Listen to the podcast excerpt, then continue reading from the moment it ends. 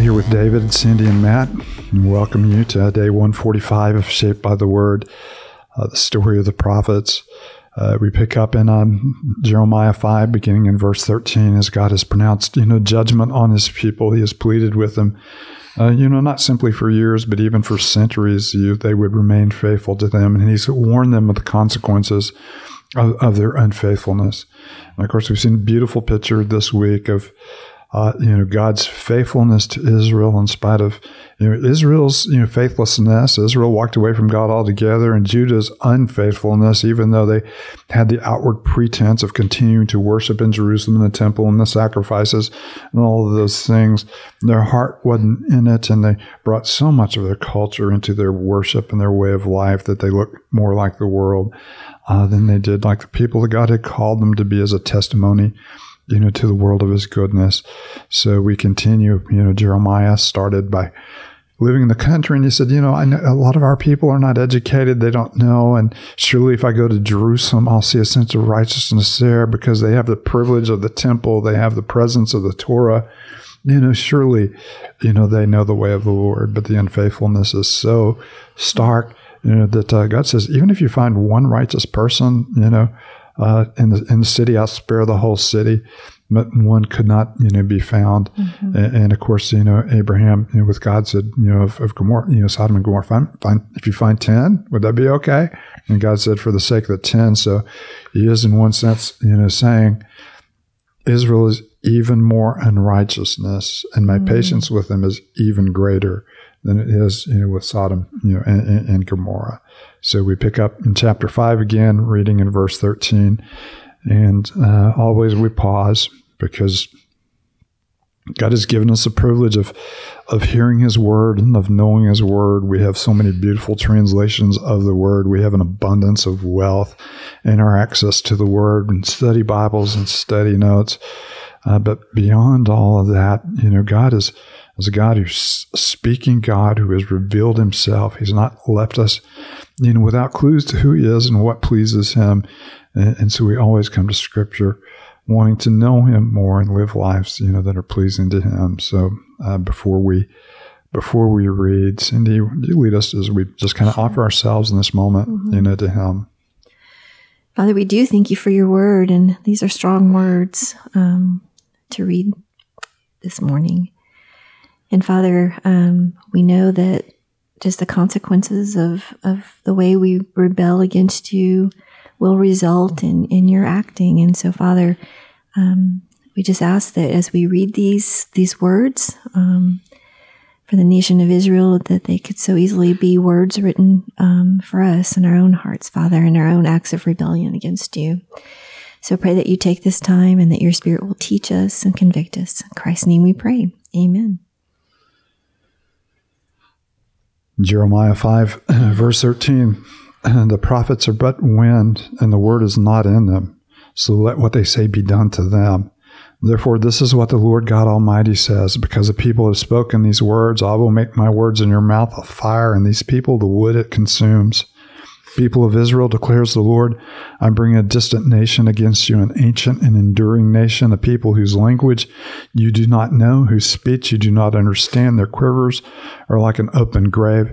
All of them are mighty warriors. They will devour your harvest and your food, devour your sons and daughters. They'll devour your flocks and your herds, devour your vines and your fig trees.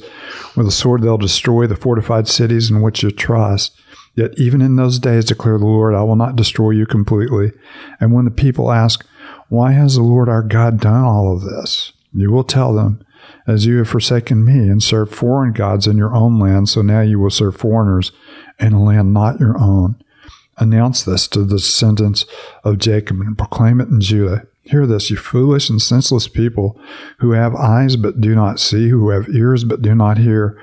Should you not fear me, declares the Lord? Should you not tremble in my presence?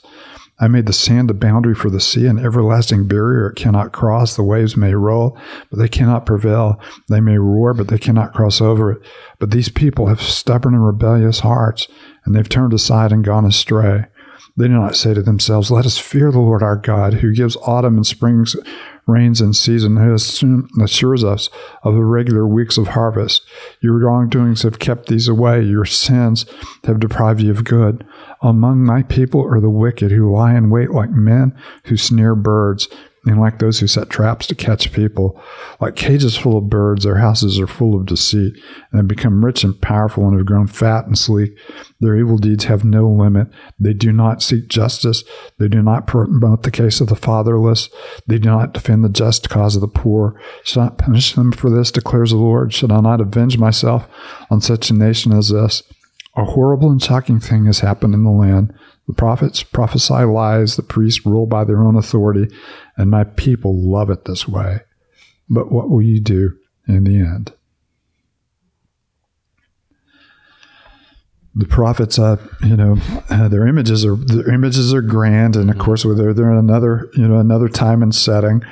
Uh, but there's falling away from the Lord of the people is so familiar; it just kind of has you know, familiar ring to them. Mm-hmm. And it's easy to think, you know, that the, what they what they did was a little bit, you know, worse than what we did. We don't, you know, bow down to idols, and you know, we don't have this, you know, casual attitude toward the plight of the poor and the downtrodden and, and those kinds of things. But in our difference, we do kind of overlook. You know, uh, some of the things that should capture our hearts and should capture our affections, both in ourselves and the plight of those, you know, around us. Mm-hmm. How many times does the Lord need to just tell them, you know, just how rebellious? But I mean, this is mm-hmm. it's funny just reading this, and we're only a you know a few chapters into Jeremiah, and it's these repeated themes of yeah. you've forsaken me, you've turned after other things, you're stubborn and rebellious, you've turned aside, and gone astray, and and yet these are things that that I need to hear time and time again because mm-hmm. it's you know it's easy to look at Israel and Judah and say, you know, what are they doing? Why aren't they turning back to the no. Lord? And and then to look mm-hmm. inward and say, what am I doing? Why do I keep turning from the Lord? Yeah. And, and you know, why am I just, you know, indifferent? I mean, you yeah. know, maybe not, you know, skilled in practicing evil, but indifferent toward what is good, indifferent, you know, toward who the Lord is.